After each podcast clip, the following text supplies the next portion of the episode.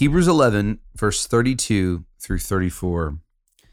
And what more shall I say? For time would fail me to tell of Gideon, Barak, Samson, Jephthah, of David and Samuel, and all the prophets, who through faith conquered kingdoms, enforced justice, obtained promises, stopped the mouths of lions, quenched the power of fire, escaped the edge of the sword, were made strong out of weakness, became mighty in war, put foreign armies to fight 1 Samuel chapter 7 verses 3 through 12. And Samuel said to all the house of Israel, If you are returning to the Lord with all your heart, then put away the foreign gods and the Ashtaroth um, from among you, and direct your heart to the Lord and serve him only. And he will deliver you out of the hand of the Philistines. So the people of Israel put away the Baals and the Ashtaroth and they served the Lord only. Then Samuel said, Gather all Israel at Mizpah, and I will pray to the Lord for you. So they gathered at Mizpah and drew water and poured it out before the Lord and fasted on that day and said there, We have sinned against the Lord. And Samuel judged the people of Israel at Mizpah. Now, when the Philistines heard that the people of Israel had gathered at Mizpah, the lords of the Philistines went up against Israel. And when the people of Israel heard of it, they were afraid of the Philistines. And the people of Israel said to Samuel, Do not cease to cry out to the Lord our God for us, that he may save us from the hand of the Philistines. So Samuel took a nursing lamb and offered it as a whole burnt offering to the Lord. And Samuel cried out, to the Lord for Israel, and the Lord answered him. As Samuel was offering up the burnt offering, the Philistines drew near to attack Israel. But the Lord thundered with a mighty sound that day against the Philistines and threw them into confusion, and they were defeated before Israel.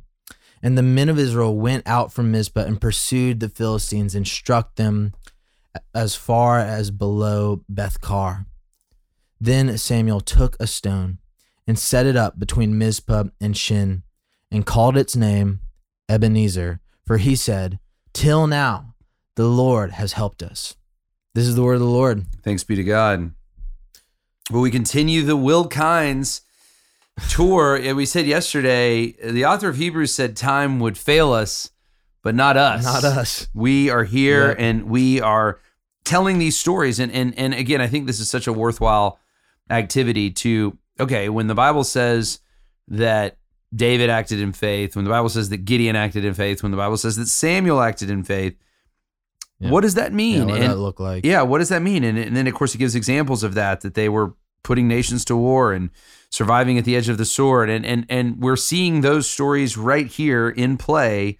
Um, the first big thing that happens in this, and I think this is important, is that all of the the Baals and the Ashtaroth, the the the the false idols of the day were put away. They, they were they were they were brought out, and um, they put these idols away, and it was a sim- symbol that the people were called to serve the Lord and, and, to serve Him only. So I do think there's a word of like just idolatry here. Um, mm-hmm. uh, you know, I, idol worship used to be more simple because uh, it was actual. Um, golden. Yeah, there was actual things that you could look at. Today, of course, it's more the idolatry of the heart. Uh, things in our heart that we look to for comfort, for security, um, in a sense that we pray to for value and for worth. What are um, those things? And and I would say like, and how do we put them away? I mean that mm-hmm. that's the, I guess that's the challenge for me as a Christian facing the idols of my own heart, and then obviously for me as a Christian pastor um, how do we put them away? How do we how do yeah. we put away the idols of our of our heart? I, I don't know. Thoughts on that? Yeah. Well, you know, I think the authors of Hebrew 11, the author of Hebrews 11, one of the themes that is buried in these Old Testament passages that he he's getting at here. We talked about this with the story of Barak a few days ago, and how this this idea that faith begets faith in others. Yeah and Deborah's faith spurred on the faith uh, of Barak, which then you know leads to uh, Jael's act of faith, and you know I, I think here with Samuel, we see not only was he faithful to the Lord, and, and not only did he promote this idea uh, of clinging to, you know, reminding Israel of God's promises, but he brought out this tangible side of calling to repentance. Yeah. The the dark parts uh, of Israel's heart, and you know, I, I, think that is part of the life of faith is confronting idolatry, confronting you know sin and calling others into faith and then we see that this whole nation of israel gets to eat the fruit of victory and, and peace because uh, of the faith of samuel and, and how that you know gave birth to faith in their own hearts yeah and i think that's such a good word i mean even the author of hebrews right before this in the 10th chapter of course was urging the people how do you hold fast to the confession of faith mm-hmm.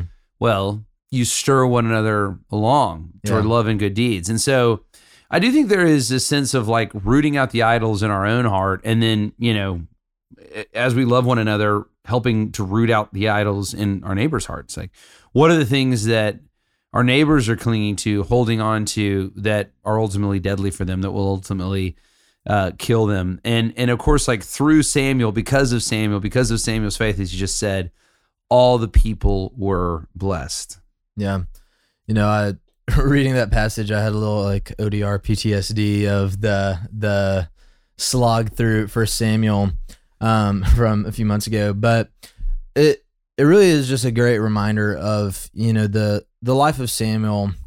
Just to speak more broadly to it, the life of Samuel is just such a a great example for us of what a life of faithfulness to the Lord looks like, and you know I, I I just think it's a great model for us that you know may we be the people who who confront idolatry, who encourage God's people, and and who bring about justice through our faith. Yeah, and and as Samuel acted in faith, the Lord showed up, and you know the Lord moved in this mighty way. And you know, I was talking to Paige today, um, and we were just talking about the power of relationships, and she says, "Yeah, but you're you're not considering the Lord. And I was like, oh, well, I don't mean to not be considering the Lord, but like we were just saying, you know, like networking, the power of relationships, like it's, you know, relationships are how you, you know, oftentimes get things done. We were talking about her ministry.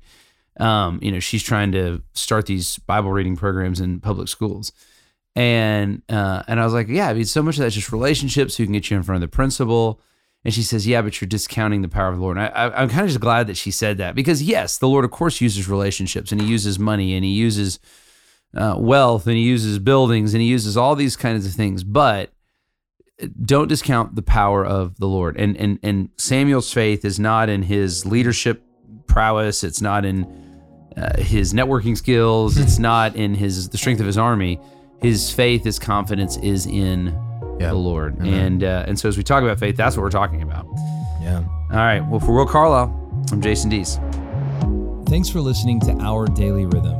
I'm Jason Dees, one of the pastors of Christ Covenant, and Our Daily Rhythm is a ministry of our church designed to help you more faithfully and effectively meditate on God's Word.